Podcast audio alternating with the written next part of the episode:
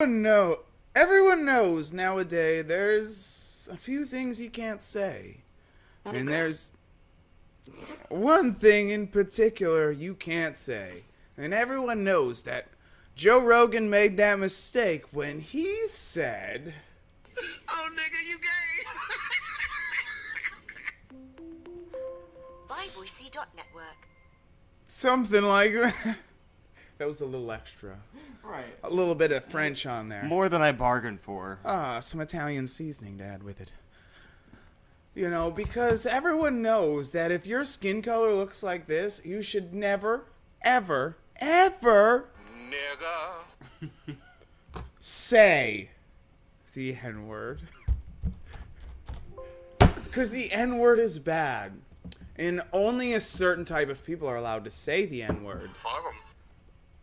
So you should only say the N word with, like, you know, sp- you shouldn't. No special permission. There's no permission where a white person should be allowed to say the N word. If you're white and you're like, can I say the N word? You should say. Yeah. Hey.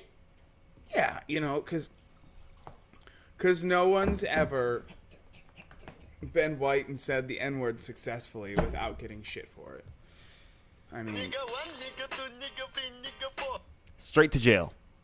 all of them, all right? You'll go straight to Twitter jail, all right? And Twitter may not be a real place, but jail jail isn't.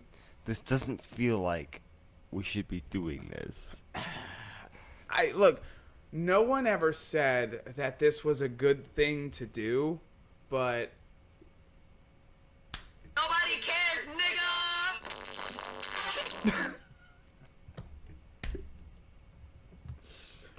I'm done with that.